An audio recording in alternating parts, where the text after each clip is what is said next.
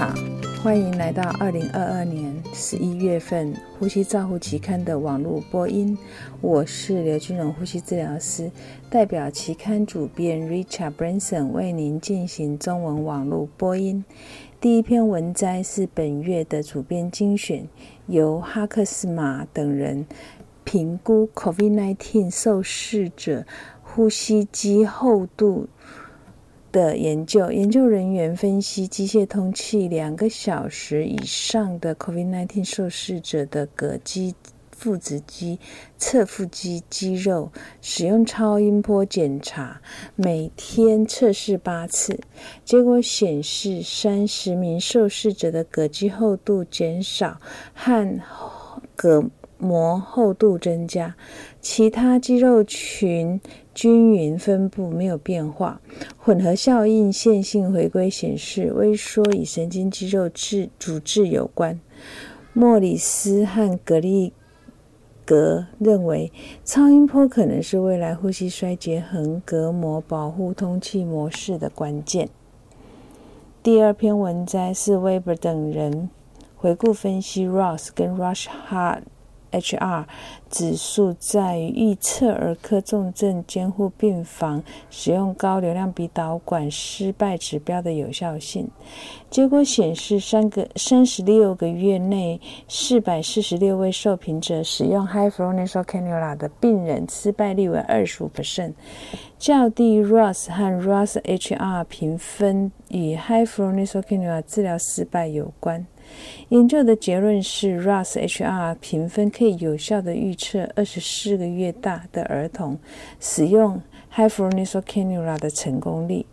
Rogerson 跟 Cater 评论指出，High Flow Nasal Cannula 在儿科的使用量增加，但也提醒我们在儿科使用成人指标的挑战，其中不同年龄、生命体征。的高变异性代表着异质的群组，他们鼓励在儿科年龄范围内广泛的对这些指数进行进一步的前瞻性研究。第三篇文摘是由 Roberger 等人进行 PICU 组合式拔管准备和阵痛方案的品质改善计划，结果显示介入改善方案后。Benzodiazepine 的减使用量可以减少七十五 percent，机械通气时间减少二十三 percent。然而，在 PICU 的天数、麻醉剂阶段和张望治疗中没有显著的差异。雷赫德和 Health 评论该试验结果显示，未来儿科考虑在成人使用成功的成功使成功的使用 ABCDEF。组合帮斗组合式照顾，他们还指出，Roberger 结果无法确定哪些干预与观察到的改善是有相关的。第四篇文章是由 Wills 回顾。萨布塔阿布塔某治疗途径在哮喘儿童中的应用。作者分析两年住在 PICU 中重度病房接受连续性的阿布塔罗的治疗的两岁儿童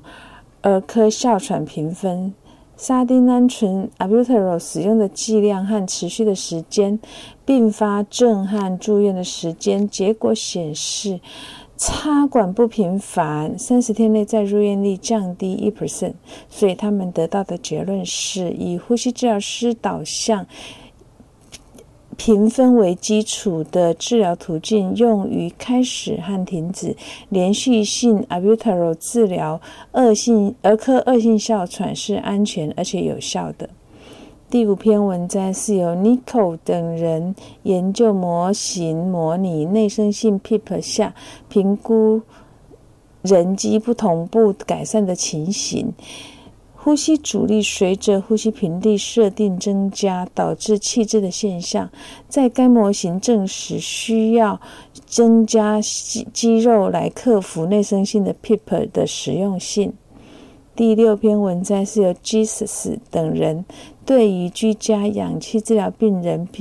的照顾家人进行了横断性的研究。他们使用经过验证的调查来评估呼吸困难、照顾家人负担和生活质量。他们发现，照顾家人负担增加与病人呼吸困难导致更大的身体限制是有相关的，从而导致照顾家人生活品质而下降。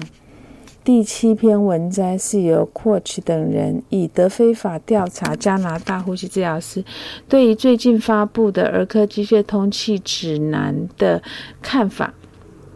他们评估了五十九个实践，证明在三轮中就有十个部分达到共识。他们的研究结果呈现的是呼吸治疗师观点与言指引密切有相关。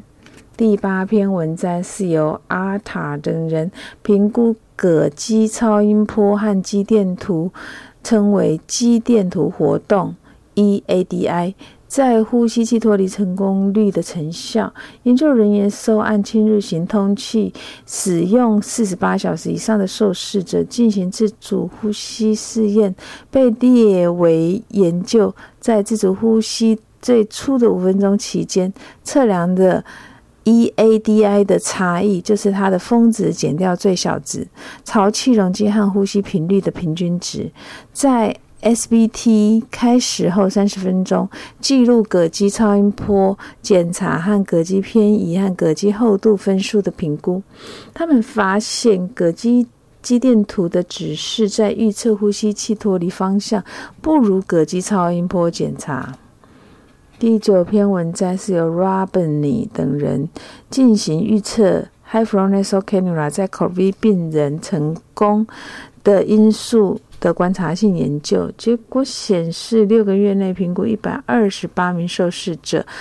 ，High Flow Nasal Cannula 成功率有五十三 percent，失败率失败相关的参数包括查尔森共。病指标比较高，FL2 流量要求较高，失败发生率在治疗前二十四小时死亡率相关。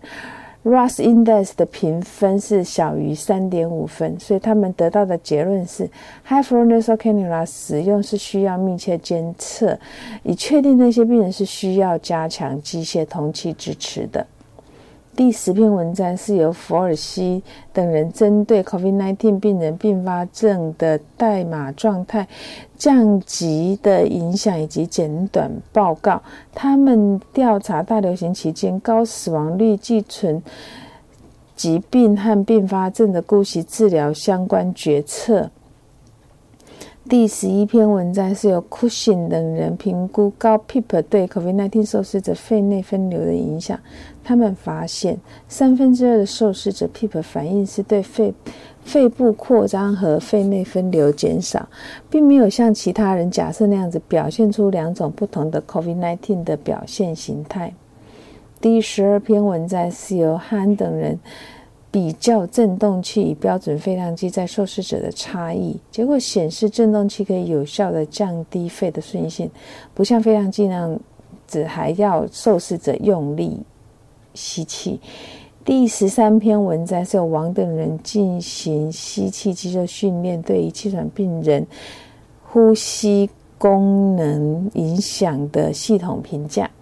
第十四篇文章是由 Miller 跟 Scott 进行儿科一年机械通气回顾。